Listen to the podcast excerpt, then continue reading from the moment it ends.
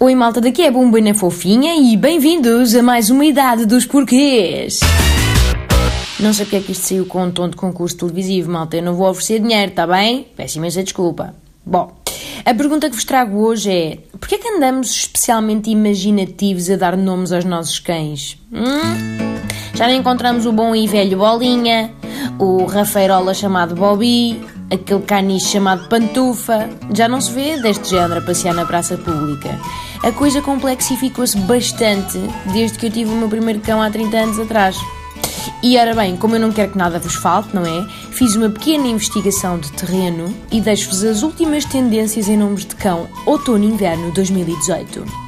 Primeiro, nomes de tempero diz que estão muito na moda. Estou a falar, por exemplo, sal, pimenta, mostarda, salsa, açafrão, piripiri. Hum, virtualmente qualquer especiaria soa assim a chique, dá um certo cachê ao canídeo.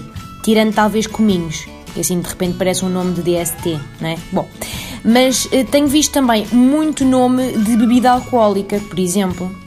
E é engraçado, quando são bebidas de classe alta, uh, irremediavelmente vão parar a cães com pedigree, estão a ver? E é por isso que depois vemos casais de labradores chamados Gin e Tonic e Golden Retrievers de pelo macio chamados Cognac, não é? Depois, quando ouvimos chamar tipo absinto ou tequila no meio da rua, normalmente vamos a ver e são cães rafeirolas, não é?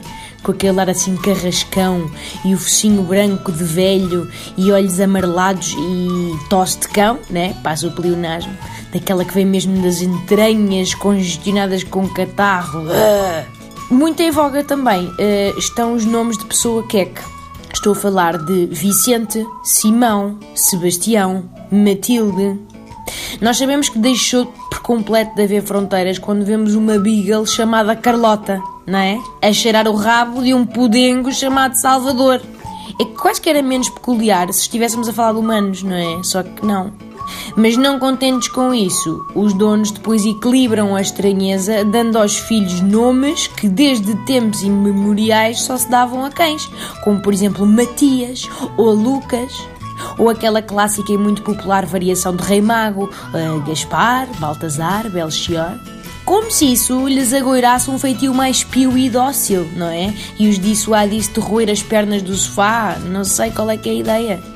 Eu bem que podia chamar ao meu cão uh, Jesus de Nazaré, filho unigênito de Deus, gerado, não criado, consubstancial ao Pai, que eu nunca evitaria perder 4 ou 5 pares de pantufas para aquelas presas. Não tenha qualquer hipótese. Outra moda premente são nomes de âmbito genital, malta. Como eu acabei de ouvir na rua, gritado por uma avó chique, daquelas já com os seus 80 e picos anos, que para chamar um chihuahua de um tamanho de rato de esgoto, berrou assim. Venha cá, sua doida! Venha cá, dona! Passassa! Passassa!